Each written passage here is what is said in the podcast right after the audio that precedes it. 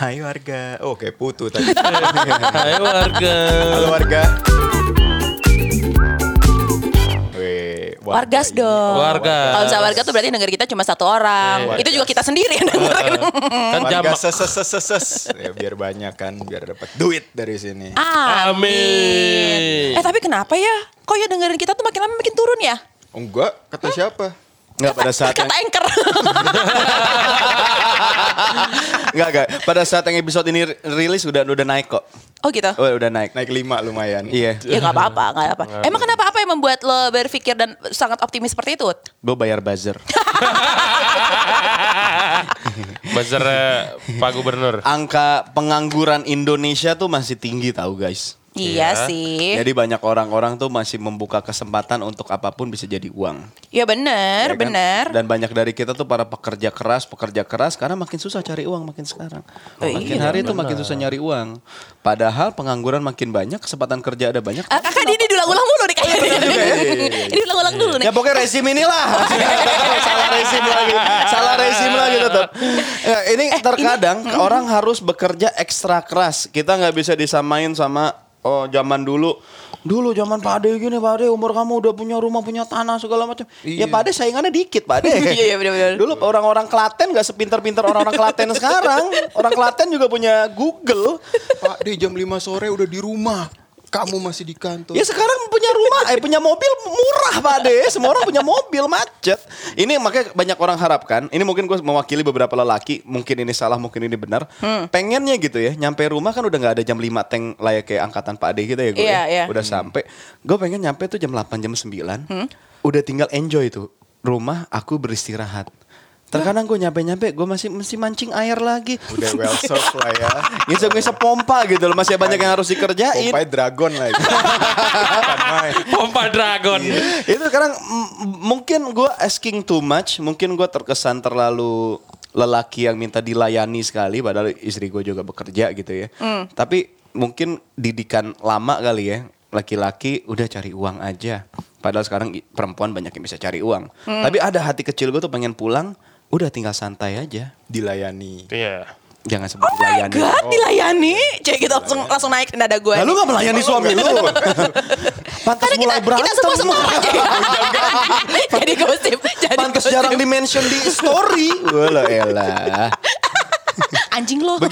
Begitu kalau gue pengen sih biar bangsa kita makin maju, mentalnya enggak gimana banget, tapi masih ada mental-mental lama yang lelaki harus ya udahlah kasihan. Kalau misalnya bikinin teh tuh buat sini tuh buat suaminya. Tapi kalau misalnya gue nih, jadi sebelum gue menjawab dari point of view-nya perempuan gitu kan ya. Igo, kalau lo gimana Go? Kan istri lo sekarang di rumah kan berarti kan? Di rumah. Lo kan kerja, pulang malam gitu kan. Bos dia sekarang. Bos. Iya. Gue. Terus? Iya. Ya memang udah kodratnya laki-laki melayani dan perempuan melayani. Oh my God. Asik. Iya, oke baik. Karena butuh. Kalau ngomongin kodrat sih tapi emang bener sih. Sebenarnya kayak gitu gak sih? Kalau ya ini dari ajaran orang-orang tua dulu kali ya. Kalau misalnya lo mau ngomong kesetaraan gender sebenarnya harusnya sih enggak. Tapi kalau gue sih udah kebiasa sendiri kali, jadi gue gak terlalu butuh yang kayak gitu-gitu sih. Yang harus dilayani. Iya oke. Justru lo kalau gue sebagai laki-laki lo yang harus bisa nge-serve perempuan. Jadi gini soalnya, saat gue menikah sama suami gue kan salah satunya kenapa? Karena kita sama-sama berpikir sangat liberal kan. Gitu ya, gak berliberal sih, moderat lah. Gitu kan ya. Terus kayak... Kayak kita tuh posisinya sama lah, setara lah dalam rumah tangga gitu. Kita partner, jadi gak ada di atas, gak ada di bawah gitu kan ya. Harusnya seperti itu kan.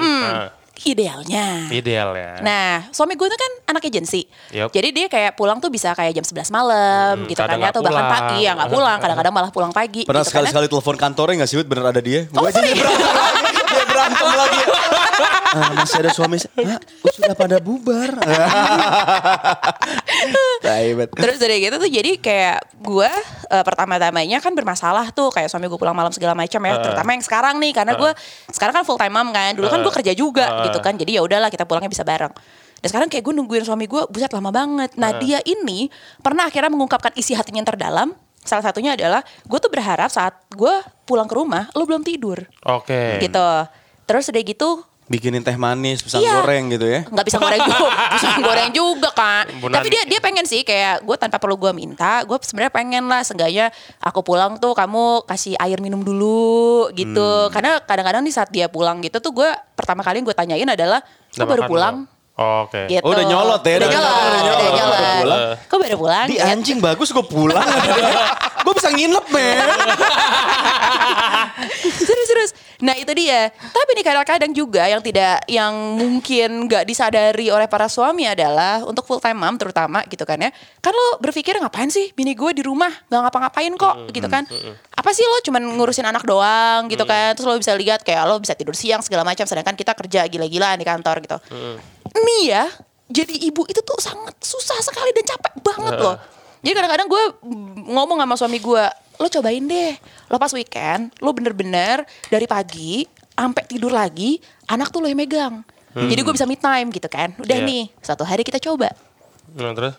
Gue bisa me time tuh hari itu, gue bisa ke nyalon apa segala macam. Pulang-pulang, suami gue bilang, iya sih bun, capek banget ya ternyata gitu.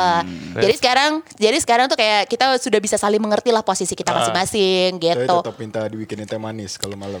Kadang-kadang singkong goreng. Jadi singkong. Kadang-kadang tuh malah dia bawain gue makanan. Gitu. Jadi kayak datang-datang gitu kan, kopi gitu atau enggak kayak mau nonton. Jadi kita martabak gitu kan. Pancong setengah matang. Keju susu. Bikin gendut. Nih mah gendut gitu. Gitu. Jadi sekarang sih alhamdulillah sih laki gue tidak pernah menuntut hal-hal seperti itu ya. Karena dia tahu ternyata emang capek ya kalau misalnya di rumah aja gitu. Ini kayak hari ini kan gue bekerja dengan kalian gitu kan, ngobrol-ngobrol sama kalian. Anak gue sama siapa? Sama laki gue. Tapi setiap berapa jam sekali video call.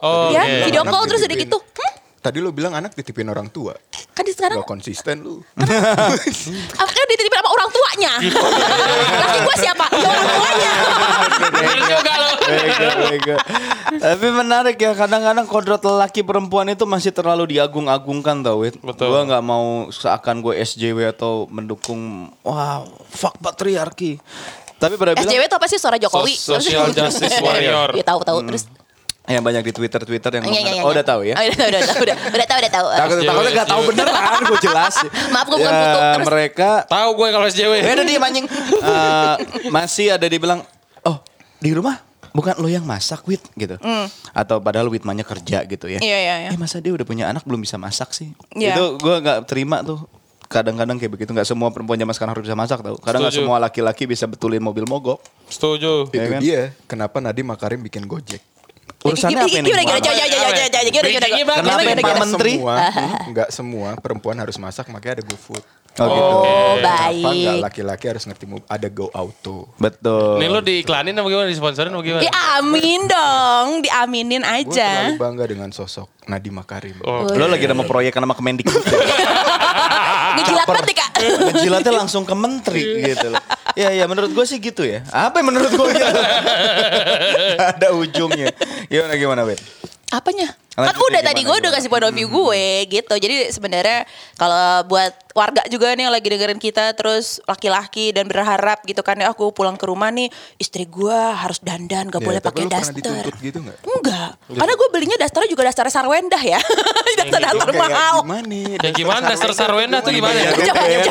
Coba lihat Instagram. Bini Ruben kan? Iya tahu. Daster Sarwendah kok. Daster Sarwendah itu ya mahal-mahal banget Kak. Kan dia di endorse ya. Pas gue lihat itu wow dasternya nggak kan sini kalau misalnya ibu-ibu biasa ya pakai dasternya paling tulisannya barong ya kan kan daster barong nah kadang-kadang kan daster barong ini kan kayak robek diketek gitu-gitu kan ya daster Sarwendah ini daster premium jadi kayak 60.000 ke atas. Kan kalau misalnya daster barong cuma 35.000. Ngerti kan maksud gue? Gak beda jauh banget sih. Gak beda jauh banget sih. Yang pakai Sarwendah bagus tuh. Itu daster premium Sarwendah. Coba Wit main pakai.